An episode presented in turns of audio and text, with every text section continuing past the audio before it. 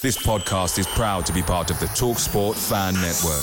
TalkSport, powered by fans. Ryan Reynolds here from Mint Mobile. With the price of just about everything going up during inflation, we thought we'd bring our prices down. So to help us, we brought in a reverse auctioneer, which is apparently a thing. Mint Mobile unlimited premium wireless. Ready to get 30, 30, bit to get 30, bit to get 20, 20, 20, bit to get 20, 20, bit to get 15, 15, 15, 15 just 15 bucks a month. So, Give it a try at mintmobile.com slash switch. $45 up front for 3 months plus taxes and fees. Promo rate for new customers for limited time. Unlimited more than 40 gigabytes per month slows. Full terms at mintmobile.com. The Talksport Fan Network is proudly supported by McDelivery, bringing you the food you love. McDelivery brings a top-tier lineup of food right to your door. No matter the result, you'll always be winning with McDelivery. Order now on the McDonald's app and you'll get rewards points delivered too. So that ordering today means some tasty rewards for tomorrow. Only via app at participating restaurants. 18 plus rewards registration required. Points only on menu items, delivery fee and terms apply. See mcdonalds.com.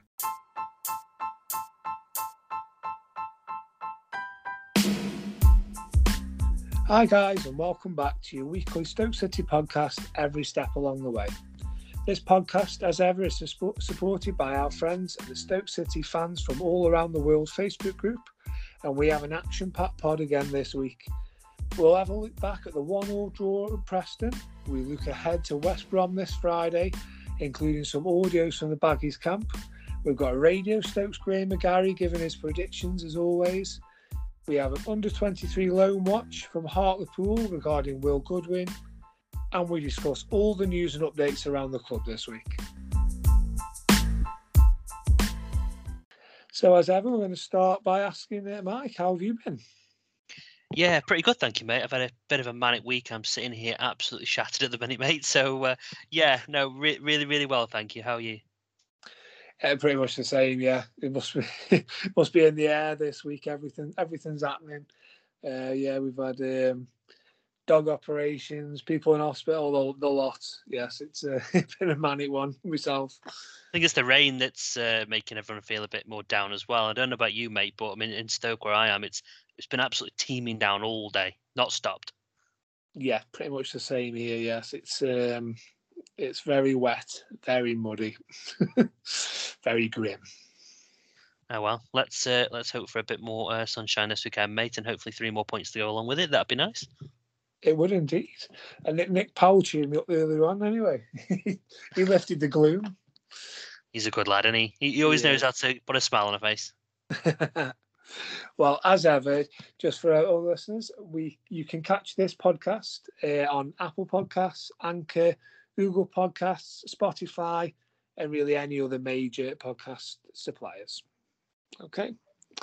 So moving on, we've got the Hull. So we had a, win at the weekend against Hull, Mike. Nice 2 0 victory. Um, was there, what sort of stood out for you?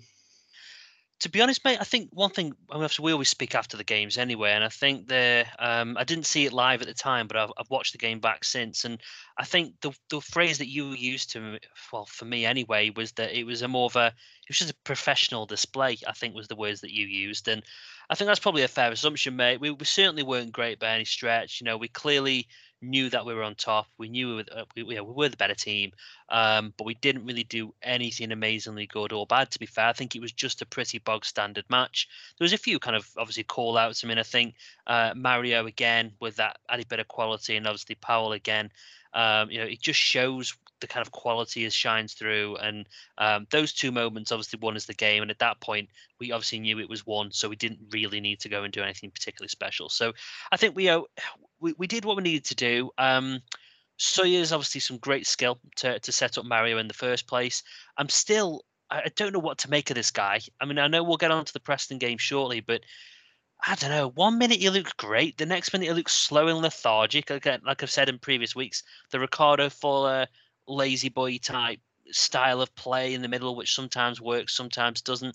I don't know what to make of him. I still probably think he's trying to find his feet, and he's he's a bit slow at times. But you know, uh, he had a good game. You can't fault he had a decent game on there. Um, he's certainly doing better than when he first joined. So you know he's, he's starting to maybe find his feet. But overall, mate, I thought it was a, a very professional um, display, and we deserve to win. Uh, and it's a good job I think we did win. Um, to be honest, we've got some very difficult games coming up, but uh, yeah, overall, mate, I thought it was a, a decent enough performance. I'm not sure uh, how you kind of thought it went, but I'm probably along the same lines I would expect. Uh, yes, I mean, like like you say at the beginning there, I, I did um, sort of text you in time and say the dot dot dot professional, as I would sort of describe it. They knew what the job was. Uh, Hull didn't make it easy for them. You know, they packed sort of men behind the ball.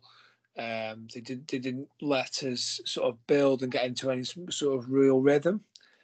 And I think the difference between obviously winning this game and what was happening last season in the second half of last season when we were struggling is that we've got people on the pitch now who are good enough and who can just create something. Like we have got a Vrancic, Sawyers with the pass. We've got obviously Nick Powell who you know, put the free kick in the top corner there. You know, these players, I know Powell's sort of around um, the majority of last season, wasn't he? But he was sort of like a lone, a lone ranger a lot of times, wasn't he? For yeah, in, an attacking sense. Um, and I think that's the thing. Now we've got more options around, so yeah, we can. You know, we, have got more chance because obviously, if you've got one player on the pitch who can change a game for you, that's great. If you've got three or four, then you're more than likely you've got three or four opportunities for somebody to, to do something special when you're the game, and that's that's what's happening this season in games like like the Hull game. You know, they came for a point. They'd have been more than happy to leave a nil nil on Saturday. That'd have been like you know, great result for them. Um, and obviously, but you know, again, we we've got magic, and that's what happens. You know, people like say Vrancic, Powell, Sawyers, um, and obviously, yeah, we've still got people to come back as well. I think, yeah, we've got we're missing Fletch, missing him slightly up front. I think just as you know his bit of trickery and his bit of you know the bit of skills and stuff he can do and just create room and space for somebody. Um, but yeah, I know you were saying about uh, Romaine Sawyers, weren't you there, and saying he's not quite convincing you.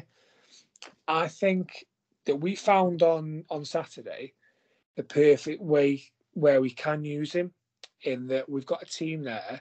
We're going to dictate possession. The defence aren't really going to be troubled. It's all about going forward and are we going to be able to break them down? We didn't need a, a sitting holding midfielder because they would the defence didn't have that much to do. And Sawyer's there as a deep line playmaker with his ability to sort of thread the needle with the, with his passes and that when he you know when he gets the opportunity, I think that's the perfect way to use him. Yeah. In other games, I mean, ironically, he can't play against West Brom on Friday, can he? Because he's on loan from them. But that game probably wouldn't be the ideal game to play him, not in that position anyway. If we were to play him, we need to push him further forward in games where we're more, going to be more evenly matched with the side. Maybe when we're away from home and that, we need more of a ball winner sitting deep. And if Sawyers is to play, maybe push him further forward. But in games like last Saturday, I think he's ideal player to have there and still allow other, you know, forward thinking playmaker type players can play in front of him as well.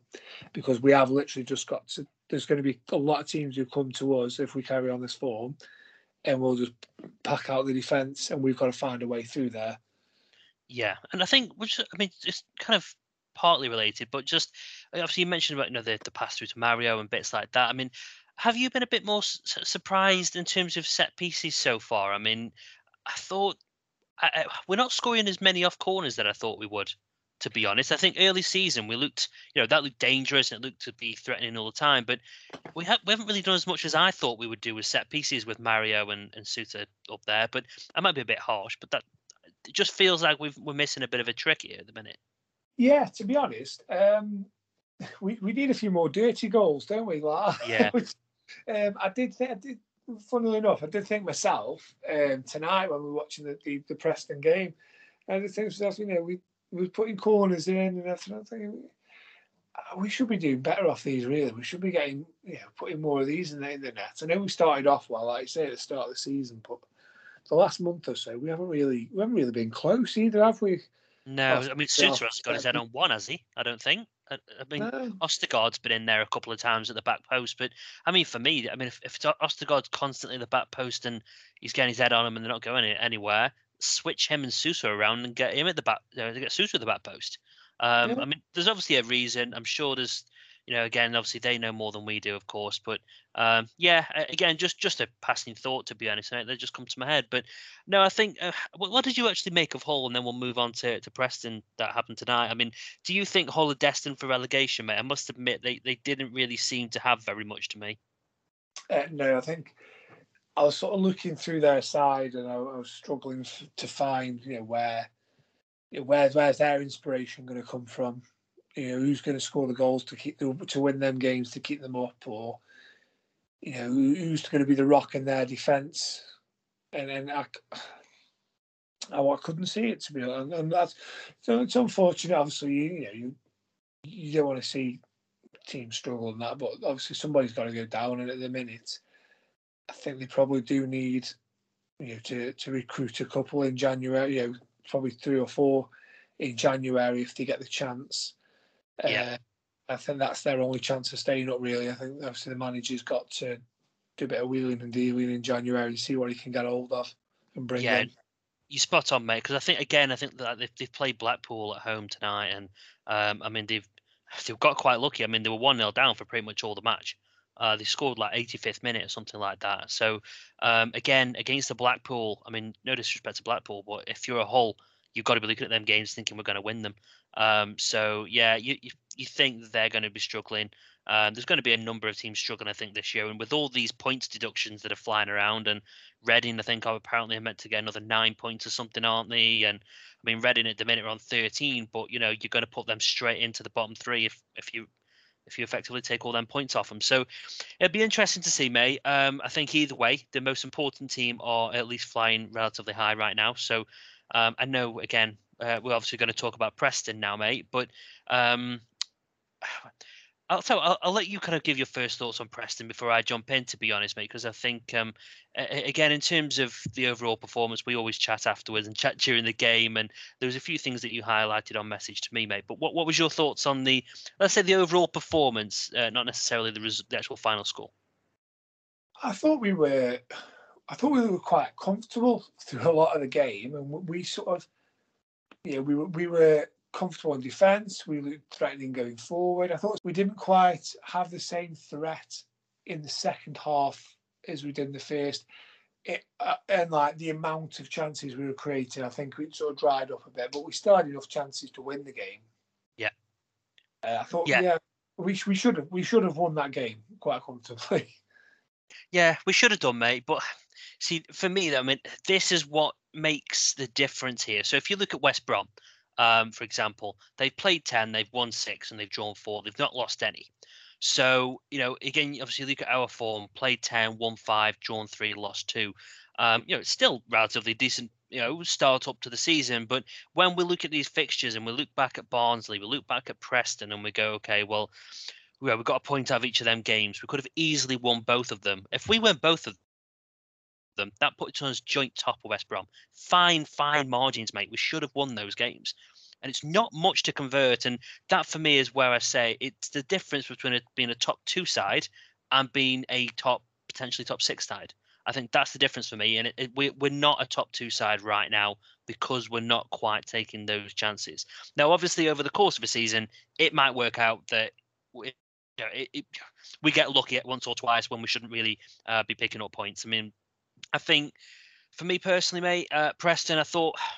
I thought we had a very, very good opening half an hour, but as soon as they scored, I think was it Sawyers that um, gave the ball away and then fouled his man to, to kind of concede that free kick, if I remember rightly. Yeah, it seemed Um, like a bit of an unnecessary free kick, didn't it? So, Yeah, in terms of the like the position, I mean, is it the same position as it Joe Allen or something the other week gave away a free kick and again direct free kick scored again? Um, wasn't wasn't that one? I think the week, but Yeah. either way, we keep giving away these chances and we're being punished every single time. I think it's three direct free kicks, three direct goals. um, now. So I mean that that's pretty bad. We need to stop. We need to cut it out. I mean, let's face it, mate. Not we're not going to have that many goals direct from free kicks go in over the course of a season. We've just been unlucky. But um, yeah, I thought as soon as that went in, we struggled to get our heads back in the game. Uh, the first half was a write-off. After that, uh, we couldn't get the passing movement. We kind of come out second half, and you know Preston were stepped up. I think they obviously built a lot of confidence. They weren't again. They're they weren't really doing much. They were playing long balls and hoping that we were going to make mistakes. There was times when we were passing it out from the back, which we know we like to do, and you know we've had some good movement. I'm not not going to complain about playing out from the back, but again, a few ropey situations where we're almost giving them the possession. So we just need to be a little bit careful. Um, but yeah, as I say, mate, I think either way, we're still in the top six. We need to try and minimise the losses in the next three matches. I mean, we've got West Brom, Sheffield United, and Bournemouth in the next three games. I mean, Christ, if we lose all three of them, it's going to hit confidence, and obviously it's going to hit table position. I mean, how stoked would it be to go and win two out of the three or something stupid like that? You know, it, you, you could see it coming. And West Brom haven't lost all season. Well, maybe it's about time they did. Yeah, that they can't. They don't. We've said on this pod, pod many times. Championship teams do not go undefeated all season. No, so, not in the championship. no, so and, and let's be honest. You know, we're we're up there on merit this season. Mm-hmm. They are they are not going to get many tougher games on paper than coming to Stoke this season. So if they if their unbeaten run is going to end, it's going to end somewhere. The, the Bet three six five on Friday night is as good as any place for me. Yeah, we, yeah. We, we, should go in that game to win it. And as for Sheffield United, I think Bournemouth Bournemouth are looking pretty good. You, you know, they, they play they're playing some good stuff, and um, but Sheffield United, I mean, they they've I think they've lost again, haven't they tonight? Have they? I must admit, yeah. I know they're they're sitting in 12th. I mean, they played 10 and won three. I mean, it shows. I think they're a team we could we could certainly get at, uh, without without a doubt. I mean, again, they've got a minus one goal difference by the looks of it here. So, you know, they again they're conceding goals. They've scored 13 and conceded 14. So we know that we can go and beat Sheffield United. You spot on about Bournemouth, mate. I mean, they I think uh, from the last five, they they they drew one at the beginning of that sequence, and they've won the last four. Um, and same for West Brom. You know, they, they, drew three and then they won the last two. So I think either way, we're going to know we're in for a game um, without a shadow of a doubt. I think we'll know we're in for a game. Um, but either way, again, I, I, don't know. I'm just feeling good about West Brom, mate. I think I was listening to Radio Stoke, and I think it was Ben Rowley who was um, on there last night, and he was talking about you know what's going to happen. He's like, you know, maybe it's about time we give someone a good spanking. And wouldn't it be funny to actually give it to the one team you're not expecting? Um, you know, going to a team that are going to want to pass and play and attack, and obviously we'll, we'll dive deep more into that in a minute. But um, you know, I think we've got a we've got an opportunity to try and take some points again um, in games where, as always, typical Stoke, we shouldn't get points. So um, yeah, we'll uh, I say we'll we'll dive into that shortly, mate. But overall, Preston, I agree, should have won, didn't win. Let's see what happens in the next three games or so. That'll determine how how much of a, a hit those two draws have been. Yeah, definitely. So what I'm going to do now, we're just going to go with some man of the match polls. Um, from obviously pre- we had Hull last week. So, funnily enough, Mario Vrancic came out on top. It was the deemed our man of the match from obviously the uh, listeners and everybody on Twitter who voted. Uh, Romaine Sawyers came second, uh, quite a distant second. Uh, Harry Souttar came in a third. Ben Wilmot was fourth, and then the league debutant, Mr. Dehaney, uh, grabbed a vote as well to get himself in fifth place. No, yeah. he, he actually was pretty decent, wasn't he, Dehaney? In fairness, I mean, as much as I've slagged him off on this show before he even kicked a ball, I thought, you know, he's uh, he's actually done okay. Yeah, I mean, I think what he has done is we, we were worried that that was the one, the uh, the one position in the side that we had no cover for. I think now we know that we, we have got cover, and obviously Tom Ince played there as well, didn't he? And scored, you know, against Derby. Although you know, I don't think he played a great game as such. No. But I think what what that has done is give us options of two different types of players. Should Smith get injured between now and January, I think I might, up another ban. I think I might be wrong, mate, but I've just got a feeling after I think O'Neill gave Ince that chance at the right wing back spot, and he's come in. He didn't really. I know he scored the goal, but he was equally as at fault for one as well. So I think either way, he didn't play great overall. And then Dehaney's come in, had a good game in the cup, good game uh, in in the league, and for me, Ince has been relegated now to a number three right wing back. So in what scenario we see Tom Ince back in the squad?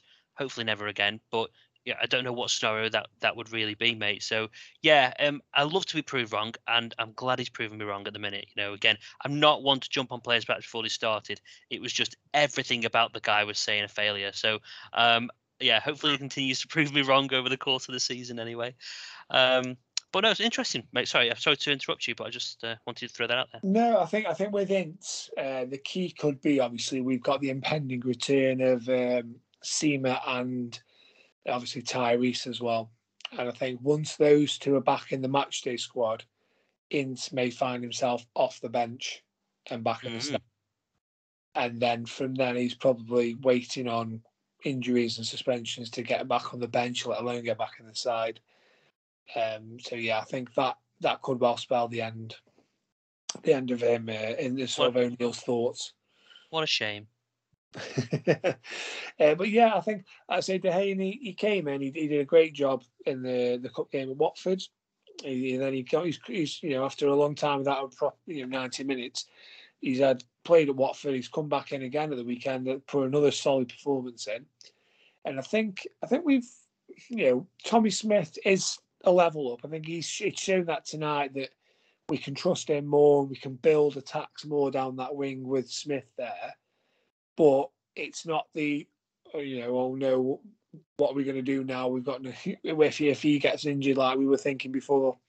I think you know we'd be a bit more calmer and be a bit more like oh well you know we'll just put Dehaney in there. It would be quite happy for him to, to come in and you know for two three games whatever if we needed to between now and January. Yeah, absolutely, mate. And I think Tom Ince is going to be looking to get out that exit door in, in Jan. Uh, I think I guess the interesting thing, and uh, obviously we'll move on to the the Stoke news from this week in a minute. But um, Tom Edwards, um, interesting to see whether he'll come back in January. I think is isn't his loan ending in January, or have I imagined that? Yeah, his loan does end in January, and that's when he's due back. And I think it was quite it, it fit the, the jigsaw pieces fitted quite well.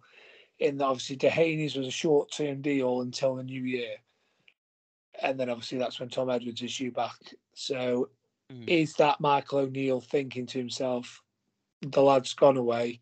You know, we had we had a bit of an audio yesterday, didn't we say now well he's settled in New York and now, you know, he's played different positions, he's become a bit of a, a leader in the dressing room. You know, it is O'Neill looking over there and going, you know what? He's grown up, he's matured, he's become a better footballer you know, think with his head and stuff as well. He's you know he's thinking better. He's he's now he's going to give him another chance when he gets back. I mean, hope so, mate. I mean, I can't imagine Tom Edwards wanting to play out in America for the next 10, 15 years before he retires. I mean, yeah, I don't think that's going to be the case at all. I think he's. Um, I mean, the US is where players typically go to die, isn't it? So that's, that's probably a bit harsh, yeah. actually. But uh, yeah, it's still it, it, there's an element of truth in that. So I think yeah, if Edwards is local local lad. I think if he can come back, he will do. Um, but yeah, like you say, hopefully he's learned a lot because, like you said, last week's audio and for anyone who hasn't heard it, you know, obviously check out last week's podcast and there's a quite an in-depth audio from obviously an American uh, person seen him quite a lot. Um, so you know, I think it was was it Matthew uh, Dan from It was yeah, Math, uh, Matthew Pugliese. He's a Matthew. Stoke fan out in the states. But obviously, he's been keeping quite a, a close eye on Edwards um, over there and sort of watching him quite regularly. Cool. Yeah. So I mean, he's been seen him. You mentioned he's even been playing at defensive midfield, which is interestingly another position we. Uh, it'd be nice. Yeah. Again, it's a backup cover if ever we needed it. So, um, but yeah, no, interesting, mate. Um, and obviously, in terms of some kind of obviously the Stoke news from this week, we always like to to try and get that in there. So, um, I was looking at obviously home form because obviously I think you know for any successful team you've got to rely on your home form to really be quite solid. I mean, again, winning away from home, as we've always proven, and, and as we've proven again tonight against Preston, isn't so easily come by. But I think from the seven games, we've won six and drawn one. So you, are struggling to really criticise that too much, to be honest. But um, I think, you know, it's going to be challenged by West Brom this Friday. Uh, but I'm sure you'd probably agree with me, mate, that, you know, again, if I think if we we need to keep our run of form going, we need to keep this kind of success going throughout the season. So home games are going to be so important, aren't they? Oh yes, one hundred percent. That's you know, if if you're going to win and you win the majority of your home games, it takes the pressure off when you go away. What you you know, the last thing you need is to you know not be picking up points up at home and then going to some of the you know, more difficult away matches, thinking, well, we've got to win because we're playing catch up over the last few weeks. And you know what you know, let, let, let's, let's look back to when Tony Pulis was in charge here, and obviously we were looking to get promoted and whatever. And even after we got promoted, what was always the it was always the home form. If you've got solid home form, you've got a chance. Yeah. You know, nobody liked to come here then for, for a variety of reasons.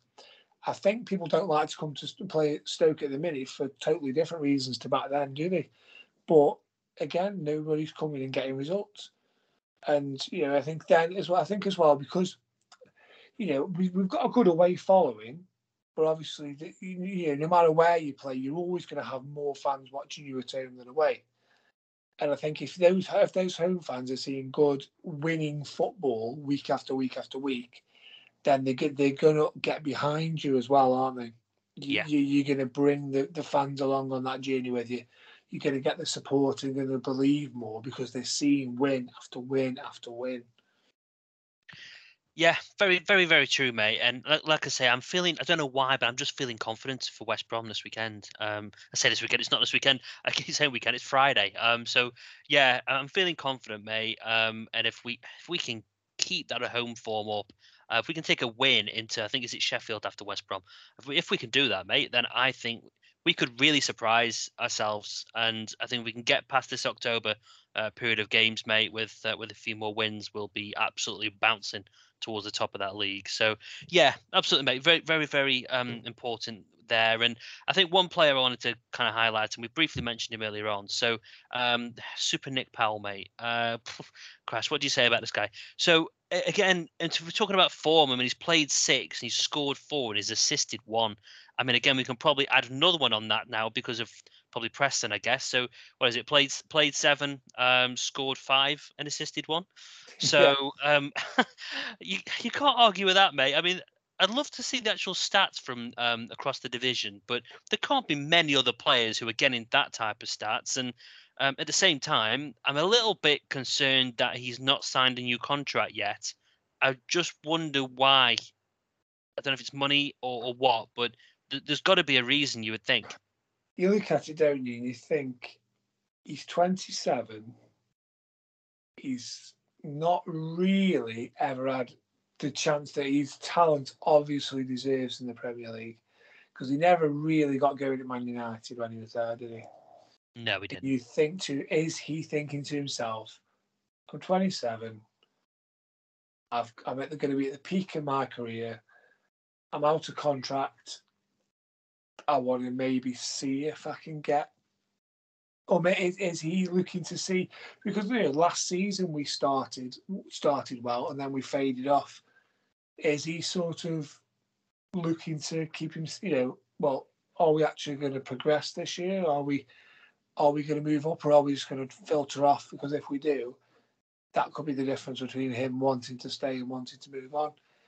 And because, like I said, like I just said there, is it's ability is Premier League level all day long, and that's where he yeah. should really be playing because he is such such a talented footballer. The way he sees it, obviously to have him in, in Vrancic and see some of the link up play they get, and all you know, the other good footballers that you know littered throughout this squad now. I just, I, I really cannot wait to see Tyrese back and firing in this side as well with the with the players that we've got. Yeah. Yeah, no, absolutely, mate. And you know that that's probably a fair point around Powell's contract situation. He probably wants to just hold out. I mean, I think I'd be more concerned if we get to January and he hasn't signed, because I think yeah. that would say everything to me that clearly either well, it's not going to be Stoke. Stoke could obviously happily sign him up tomorrow, and it makes you think that if we had the money that we had in previous seasons, where you know FFP wasn't maybe such a big issue, and we could throw a lot of money at him, he probably would have signed by now. Um, so as soon as we can't do that, yeah, if he gets to January, if we get an offer, I don't know, I don't know what amount it would take to prize him away. I can't imagine it's as much as some Stoke fans would hope. Um, but yeah, let's let's just hope we can keep hold of him, mate. Because again, he's so integral to how we play. I mean, that header against Preston this evening. I mean, it was just it just bent into the top corner. I mean, that's just pristine finishing. Um, so Well, yeah, this is- again, this is it, isn't it? I mean, he's got you know he can fit. He's got header, headers. He scores free kicks. I'm sure you know penalties. He's got his set piece delivery. His, his vision in open play. His balls into the box for others. It's it- you know he can finish inside the box. He can finish from outside the box. What? As a defender, he's probably an absolute nightmare player to play against because there's a threat constantly. yeah, yeah, absolutely, mate. And as I say, we'll we'll see we'll see how things go with Nick, but um, hopefully, you know, he's a professional. Hopefully, he will be willing to to sign on with a bit of luck. Okay, and that takes me nicely down onto um, a very hotly debated topic, and I put a, uh poll out on uh, the uh, Every Step Along uh, the Way Twitter page uh, in the week, and didn't quite expect this many people to have looked at it, but there's well over 200 people who voted within like a 24-hour period, I think it was. So, um, alcohol in the stands. Oh wow, okay, this is a very long debatable one, but we'll keep it as concise as we can. So, we basically put in, in the actual um, options. Do you think it's a good idea or a bad idea uh, to have alcohol allowed in the stands? Um, 61% of over 200 people think it's a bad idea. Um, I totally and utterly agree that it's a bad idea, and nobody will convince me otherwise. Uh, I don't fancy being covered in beer every game.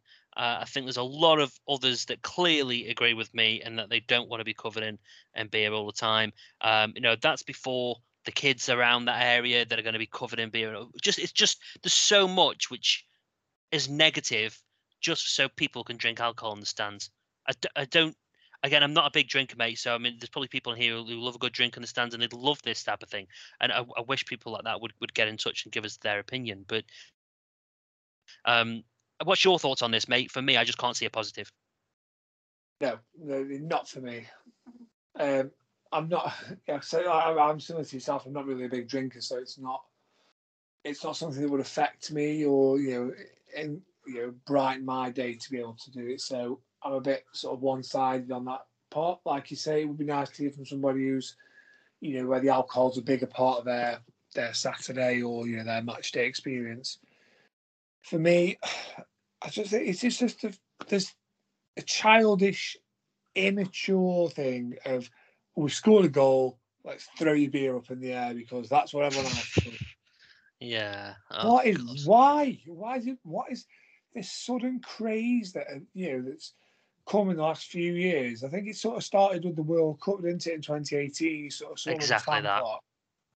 And it's sort of gone, and you think to yourself, why? What? What's.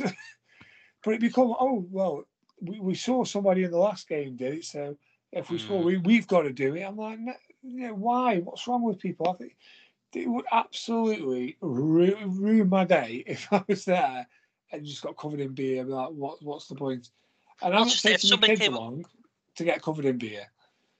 No, like I say, if somebody walk up, walked up to you, mate, and and sprayed a, a- you know, got, got shook a bottle, bottle of beer up and sprayed it into on, on your clothes, would you go, "Oh, great, yeah, thank you"? No, you bloody well wouldn't. So why is it acceptable to do it in any other scenario? Like you said, mate, I think there's- a childish nature to it, and I don't care if anyone listening completely disagrees with what I'm saying. That's fine. You you're welcome to your opinion as much as I am, and I just I, I just can't see where the sense comes from it. And you know, you just queued up for probably 15 minutes in a very tight concourse, paid about five quid for your beer, and now you're spraying it all over the place. I, I just, I don't get it, mate. I, I say it's it's a personal opinion, but I just don't get it. So Well, I'm glad we're on the same want- page. I once had this discussion with somebody, and their defence of it was, well, it's just the, the heat of the moment. They've scored, they got, and I'm like, you do not, in the heat of the moment, you would not throw that beer that high in the air no, altogether. You, you would be able to, if you wanted to, even in the heat of the moment, you would be able to celebrate and keep hold of that drink. of course you would. You, Of course you you know, the- um, but yeah, the only way I can, the only way I'd sort of be acceptable is for them to have their own little stand or corner or somewhere where it's like, yeah, if you sit in there, then you can take your drink to the stand with you and you can all have a little fun together when we score. Because it's inevitable it's going to happen. People Well- can't be trusted, unfortunately. I think But- what you'd find, mate, is if that was allowed, you'd end up having people then asking for a drinking section, like we've got a standing section debate. Well, th- this, yeah, that, that's what I'm section for people saying. Yeah, that. that. that's what I'm saying. There needs to be, there needs to be sort of put in, in one area because football. This has is it in the mid um, 1980s, wasn't it, when it was barred from football, Mm. drinking in the stands. And the thing is, since then, football's become a lot more family orientated. You know, there's a lot more um, women that go. There's a lot more people that go with families uh, you know, elderly people, uh, young um, children. You know, people all go together, and you. It's a di- different atmosphere. It's a different feel to the place now, as I imagine there was back back then. And there's a reason it was banned from the stands. Let's be honest. Well, yeah, there's a lot of uh, there's a very, lot of well, there's probably a lot of people are going to run on the pitch and drunk out their heads and swearing and effing and blinding and crash. You know, I've, I've been at, we've all been at football games and heard obviously raci- racism as well. So again, I think it just it just makes people not act normal um, a lot of the times. And don't get me wrong, I'm not saying I'm I don't ever have a drink. That obviously that's not the case. But I think there's a time and place, and for me, it's not on a stand. It's just not. Yeah, the thing as well is, I mean, I've I've been to test matches know, with, with in the cricket. Um, you know, I've been to you know, um, te- you know, watch tennis live. I've seen other sports, and you know, you can do, you can take drinks into stands at other sports, Right. but football football fans, it's a different atmosphere. It's a different feeling. There's more tribalism and stuff. You, it's it's not the same. It's not the same as the Barmy Army having a sing watching cricket, watching England play. You know, it's it's it's not. Yeah, no, it's definitely not, mate. But it'd be interesting to see whether it comes in. Um, I don't doubt for a second that'll end up appearing on some, um, you know, the Stoke City Supporters Council. I'm sure it's something that people are going to want us to ask about. So uh, we'll see. We'll see if that makes it onto the minutes. Again, it's not not my choice, but uh, we'll we'll see. We'll see where that goes, mate, and what the club stance is. I think that'd be quite interesting. And in terms of the next section, though, we've obviously got Connor Taylor.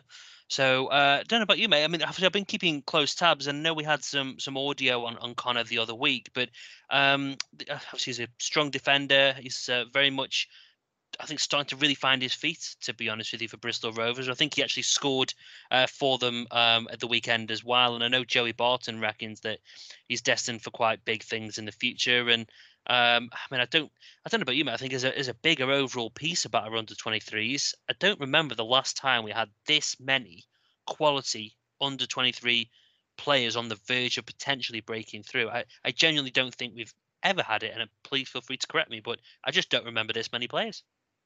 No, I mean it seems it's quite ironic that we lost eight 0 to Aston Villa with the Yeah. twenty threes, but well, that's because we've got so many of them either with the first team or out on loan.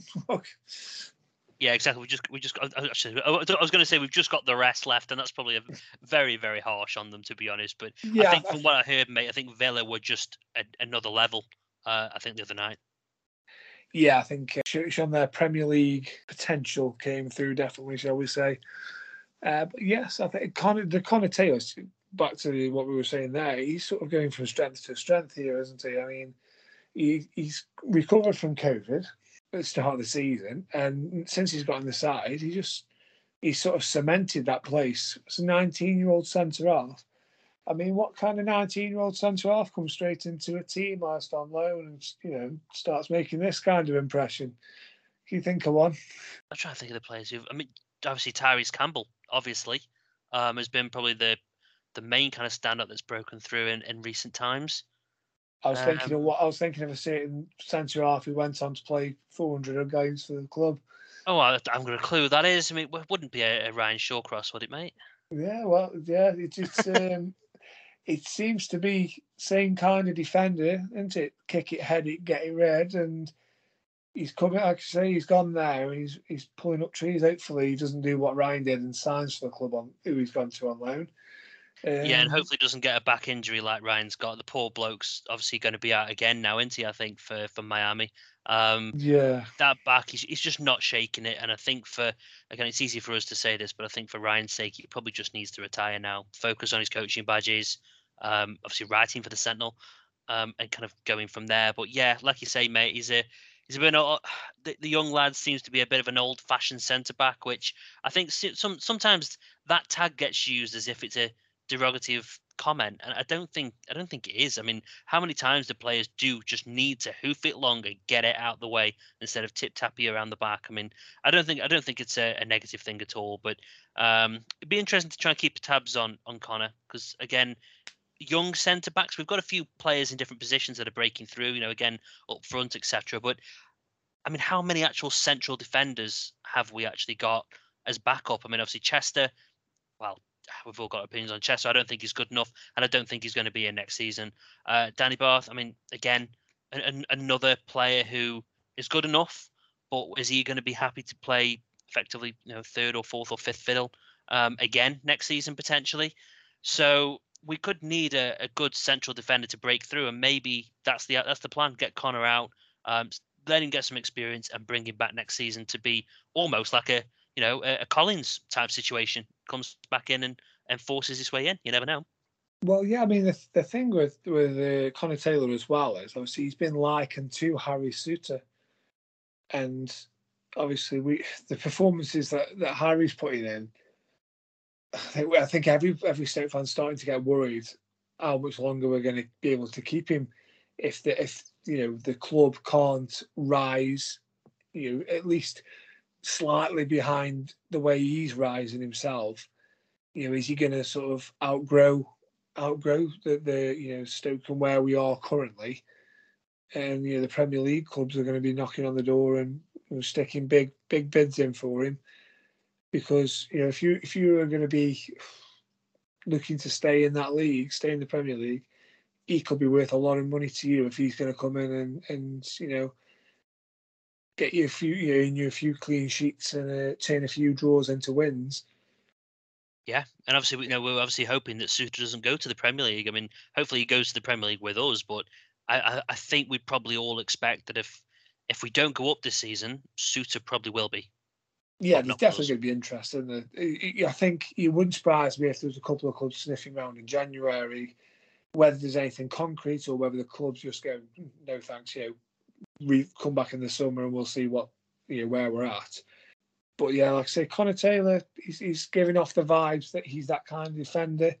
So, you know, the, the performance he's, he's putting in, we could we could even have somebody who could slide straight into the side. You know, I'm not saying he, he's going to be the levels of Harry Souttar is at the minute, but he's also got two or three years left to to push himself on. And obviously, Harry was doing great stuff at Fleetwood, wasn't he, for a couple of years before Mhm. coming into our side. You know, and uh, ironically with Joey Barton as well, which I think is is it Clint Hill, Clint Hill, the, the defensive coach with Joey Barton. I think he's followed him round, Yes. Yeah, exactly. So- yeah. Yeah, so I wonder, you know, it'd be it'd be interesting to see where Clint Hill sees 19 year old Connor Taylor compared to 19 year old Harry Souttar. yeah. I think it will be, mate. And I think again, Clint Hill, good old fashioned defender. Um, didn't do anything. Just, again, just solid. So what? What better? I mean, again, obviously there'll be bigger and better coaches, of course there will. But what better Stoke related coach to have behind him than, than Clint Hill? Um, so yeah, again, mate, I think it's going to be very interesting um, season or two uh, in that central defensive position for a number of reasons. Hopefully, Connor goes and does well, and, and hopefully comes back and um, does us does us proud. So um, yeah, brilliant. And obviously, I think we'll we'll crack on to the obviously the West Brom uh, game this coming uh, Friday. So. Uh, yeah, again, mate, uh, lots to go out here, but let's go with my favourite section to start with, which is the head-to-head. So, um, in our last eight fixtures versus West Brom, we've got mixed results actually. So, um, the whole, uh, you know, we, we always beat West Brom isn't actually the case. So, uh, yeah, mixed results. We've uh, won four, drawn one, and lost three. And two of the three West Brom wins have actually come at the Bet three six five um, in most recent times. So that's obviously a a potential um, stumbling block for us. But um, from from last season's win, actually, so we actually beat them one 0 away, and I think it was Tyrese Campbell, I think, who scored. Um, it was in front of Sky cameras as well. Oh yes, okay, now I remember it. Yeah, so it was one 0 on that one, um, and from that match day squad, not just the first eleven, the match day squad, six players are remaining from that. Um, I'm going to test you. Can you remember any of the six players who might potentially play this weekend who also played in that game last season? So are we having Tyrese? Is he uh, maybe a player for this weekend? Um. Okay, I'll, I'll let you have him. Yeah, right. I'll let you have that. So it might be seven in that case then. So okay, Yeah. I'll, gi- I'll give you Campbell. Right, Smith? Uh, no. No. Uh, Danny Batth? Yes. Uh, Joe Allen? Shock. Yep. Joe Allen. Sam, Sam Clucas? Yep. Sam Clucas. Them two are always there somewhere. Steven Fletcher? Nope. Nope. How many have we got left? Uh, you got three. There's three more. Three more. Right, okay. Oh, Josh Tymon. Was he in and around the squad, maybe? No. Okay, I'll, I'll give you a hand. Uh, the goalkeeper is Davies. Yes. Uh, we've got Thompson Ah, right, okay. and Nick Powell. Of course. Yeah, Nick Powell. I think it's one of them. I think Fletcher was on the bench, but from what I heard, I don't think he's going to be playing, mate. I think unless there's a big turnaround, I think it's going to be struggling for him to be fit. So I'm not going to count him. I've already given you Campbell, um, which I think is very ropey. Um, but yeah, I know. Obviously, hopefully, actually, do you, any ideas how he did last night? Um, on obviously, I know the eight 0 drubbing. He clearly didn't score, but any ideas on how he performed? I've, I've heard absolutely nothing. I saw um, a tweet from Pete Smith from the Sentinel, um, and he just put that he was uh, obviously like the 73 minutes he played before he was subbed off. Um, and he said, obviously, you know, he's nice to get more minutes under his belt, uh, but he looked, he didn't really get much service, so not not much to feed off. Um, So it was, like I say, the, sort of more of an exercise point of view more than anything. Just Yeah, getting minutes in his legs. I was going to say that's the thing, isn't it, with under 23s? You're not going to get quality service from Nick Powell's and you know Sawyer's and all the other time. You're not going to get that service. Um, so yeah, again, it is all about fitness. So fingers crossed, mate. He'll be back for Friday. I think he'll, he'll at least be on the bench. I think he'll at least be on the bench. Um, so what what a, what a fairy tale story that would be coming back and and getting a, a last minute winner against West Brom. Oh, I'll take that right now. Um, in terms of obviously the the next part as well, mate. I mean, West Brom's form. I always like to look at the opposition form. So, as we all know, and we've already discussed. I mean, obviously West Brom are top. They're pretty much, you know, had a good spanking win tonight. They won four 0 away at Cardiff, so they they clearly have got full of confidence. I mean, they're top of twenty two points. So, um, yeah, it's it'll be interesting to see how this weekend goes, mate. I think. I don't know. I think if we can at least get a point, I think a point would be a good result anyway, just for where we are.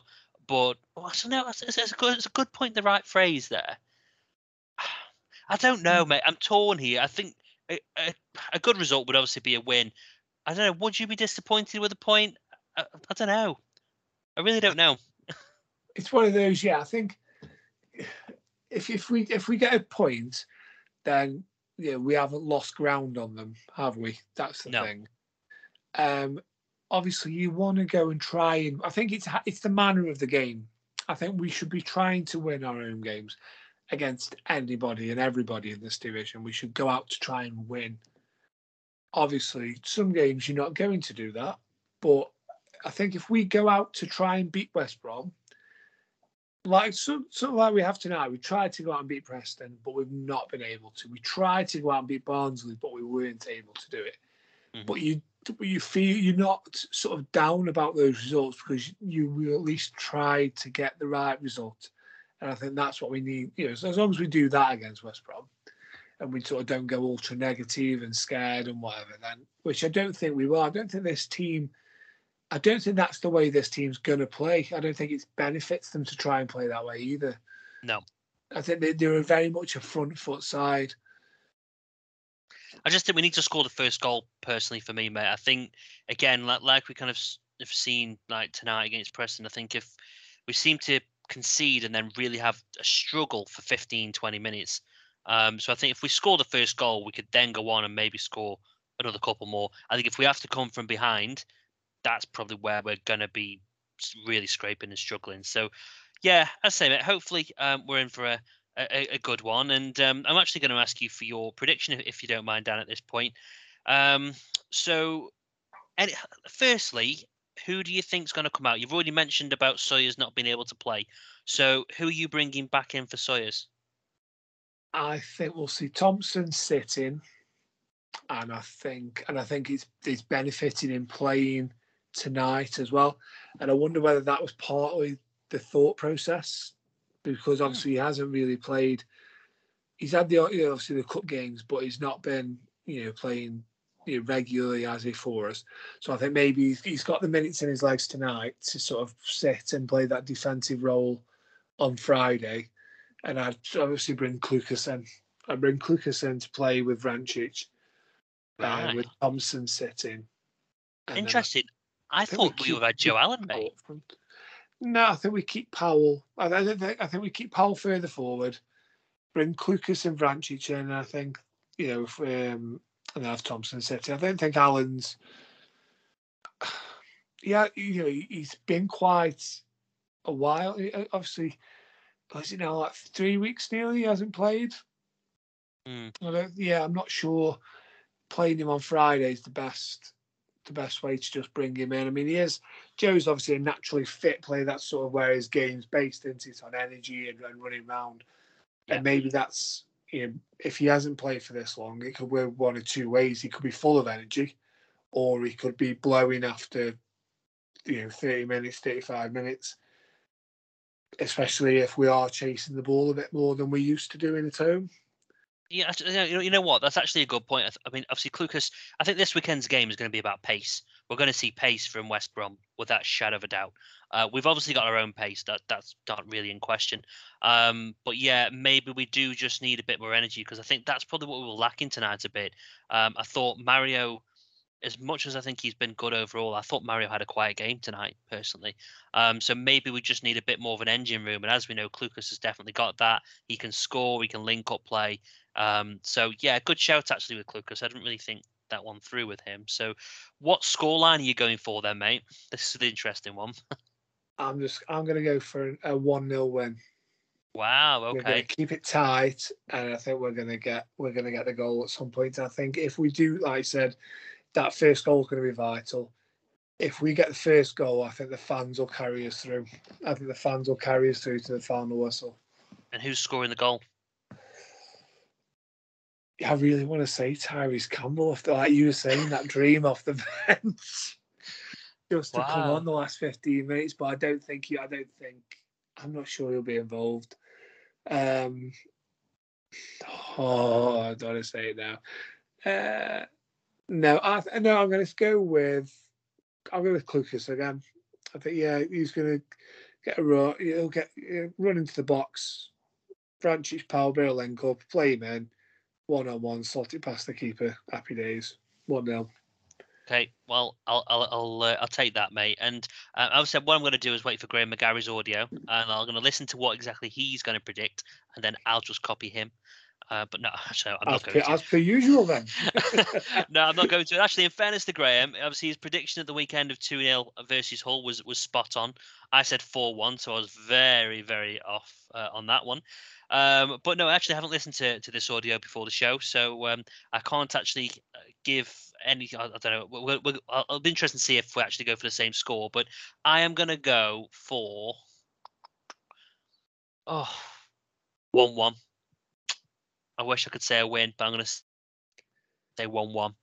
Um, and I'm going to go for Harry Souttar header from the free, from a free kick or corner that I've just been complaining we haven't been scoring on. so I'm going to go with that. Um, and then, uh, yeah, I think I've covered my bases there. But yeah, as I say, um, let's have a quick listen to what Radio Stokes Graham McGarry um, has said. Let's see what his predictions are, and uh, hopefully he agrees with me.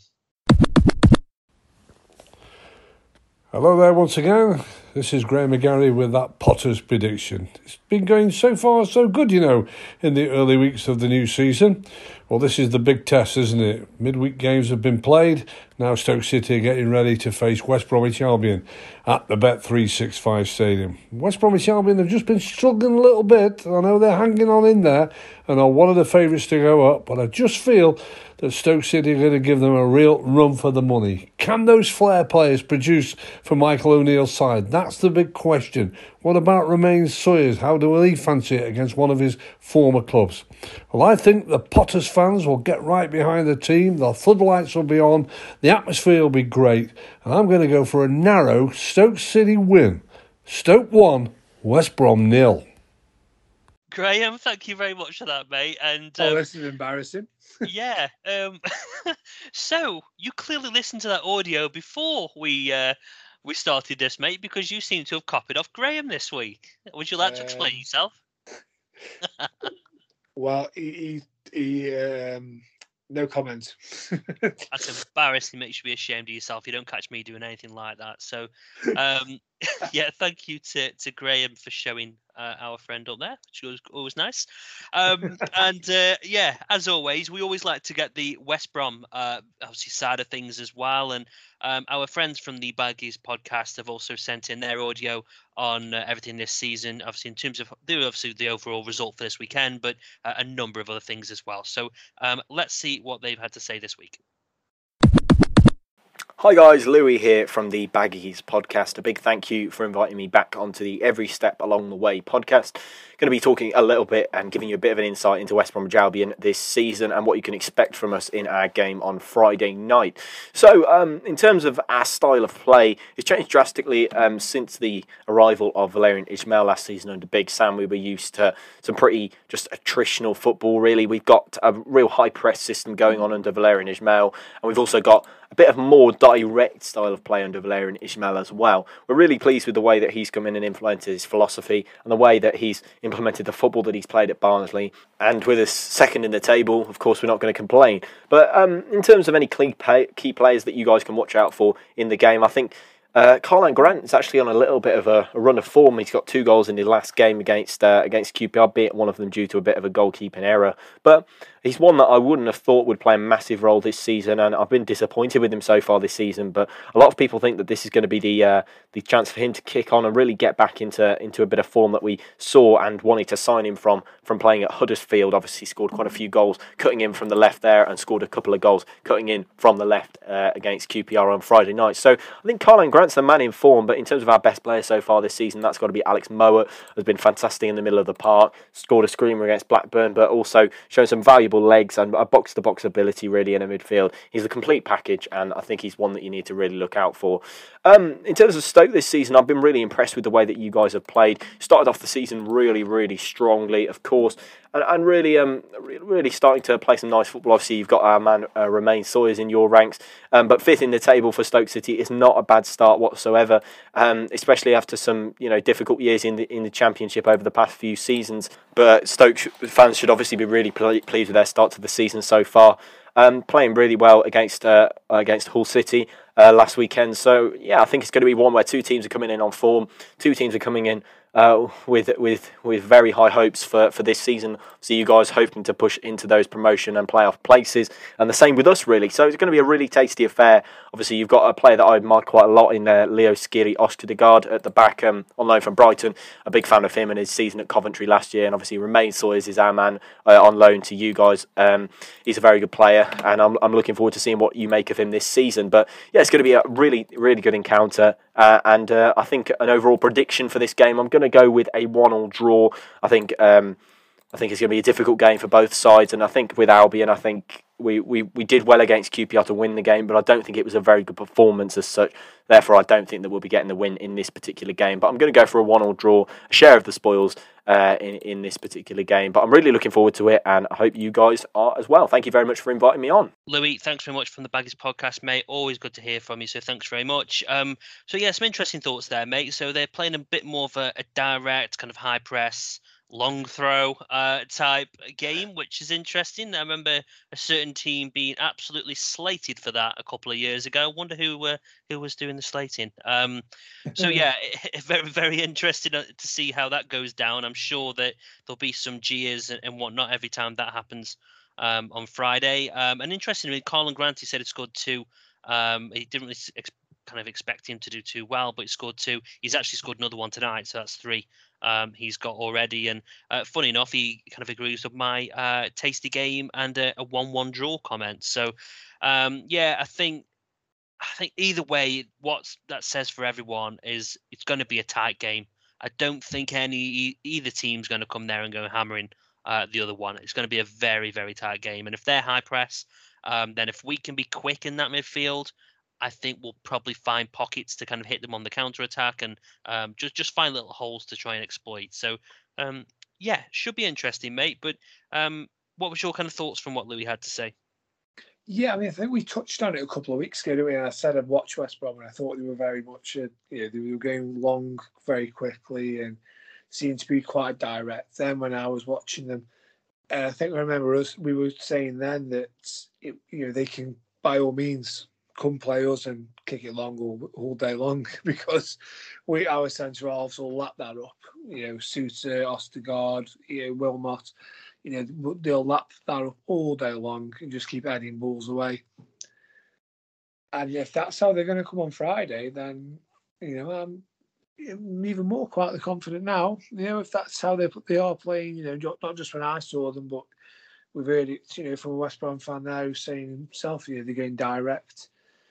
Mm. You know, I, mean, I think I think what it is, it's going to be one of them games where, thank God, Harry Souttar is fit, and obviously when he went off against Hull, and and we were all sort of, you know, sort of, you know, praying and and and heading our hands and thinking, oh no, I want, you know, this isn't something serious.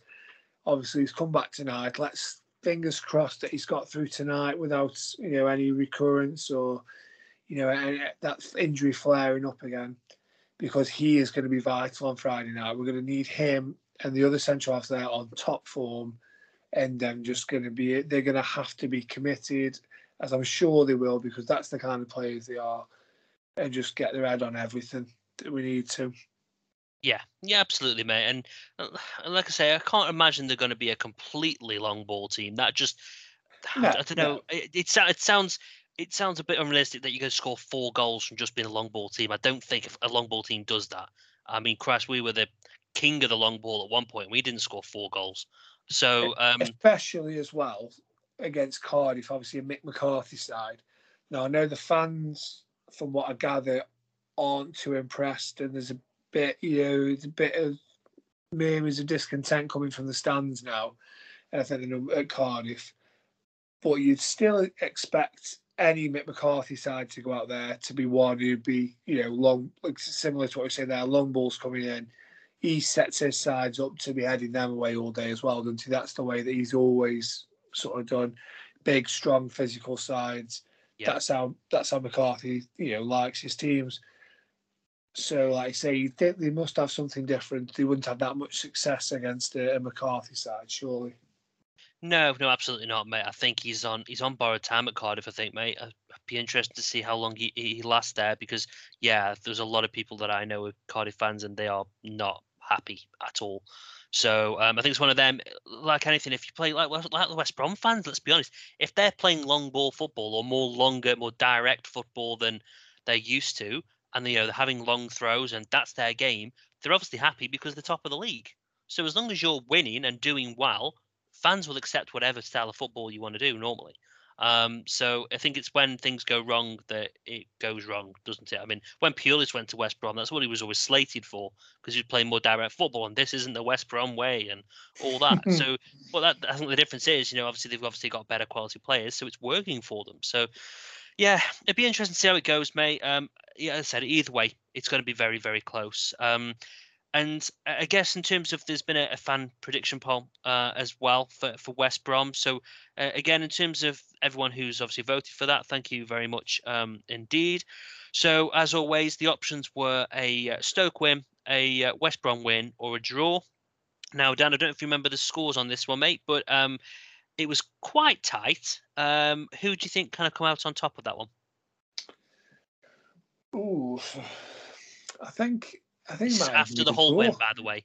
Sorry? Really? Okay. I was just going to say this is after. I should have probably caveated that with this is after the win versus Hull that this went out for about two or three days. So this is pre Preston result, by the way. Yeah, I think I'd say quite tight. All I'd say quite tight between Stoke winning a draw. You, you know, either either one of them, but quite being quite close. I'd imagine. Okay. Um. eh, yeah, it was kind of close. Um. So, uh, fifty-one percent think that Stoke will win. Um. The draw is at thirty-seven percent, and eleven percent think West Brom will win.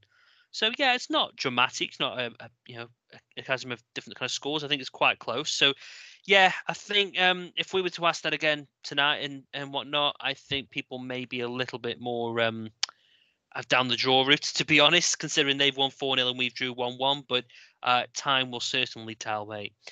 Um, and this is the part of the week where we'd normally have a quiz, but I'm not going to lie, I'm not going to sugarcoat it or anything like that. Um, I've been absolutely shattered uh, this week. I've been working long, long hours and a lot of private stuff going on. So there won't be a quiz this week, uh, Dan. So apologies, uh, mate. I've not had time to get that sorted for you. But um, yeah, I'm sure we'll put out a, a poll in the week with a few different kind of subjects for people to choose from, and then we'll let everyone else decide uh, what you've got to get next week. I think we're going to have to make it especially hard. yes. Well, I, I can say if, if there's any, um, if anybody wants to nominate, you know, a topic, or even put together a quiz, I mean, they could contact you directly, couldn't they, Mike? With the, you know, these are the questions, this is the quiz, and uh, yeah, if, if if anybody ever felt, oh, you if they ever want to come on and, and you know deliver the quiz, and I'll answer, you know, they can ask me the questions themselves. You know, I'm, I'm we're up for that here. You know, that the more interaction we get with you guys, the better. That you know, that's the, the more you can hear other voices and the less you can hear of ours. I'm sure you'll, you'll have a better time as well. Especially less of yours, mate. I mean, Crash, you don't half ramble on. Um, Very true. Very true. So yes. Anyway, either way, mate, been very, very good speaking to you again this week. Uh, thank you to um, everybody who's obviously contributed. Thank you again to the Baggies podcast. Thank you to Graham McGarry. Uh, thank you to obviously everyone um, else who's been involved in this. Um, as always, guys, uh, the pod will be back next week. Obviously, this is of course landed um, obviously on the Thursday, where we'll be back to the normal slot of Friday at 7 a.m. next week. So thank you very, very much indeed. Let's keep everything crossed for three points versus West Brom, uh, and we'll see you all next week. Away days are great, but there's nothing quite like playing at home. The same goes for McDonald's. Maximize your home ground advantage with McDelivery. Order now on the McDonald's app. At participating restaurants, 18 plus serving times, delivery fee, and terms apply. See McDonald's.com. Hi, I'm Daniel, founder of Pretty Litter. Did you know cats tend to hide symptoms of sickness and pain? I learned this the hard way after losing my cat, Gingy. So I created Pretty Litter, a health monitoring litter that helps detect early signs of illness by changing colors, saving you money and potentially your cat's life. Pretty Litter is veterinarian developed, and it's the easiest way to keep tabs on your fur baby's health right at home. Go to prettylitter.com and use code ACAST for 20% off your first order and a free cat toy. Terms and conditions apply. See site for details. This podcast is proud to be part of the TalkSport Fan Network. Talk Sport. Powered by fans.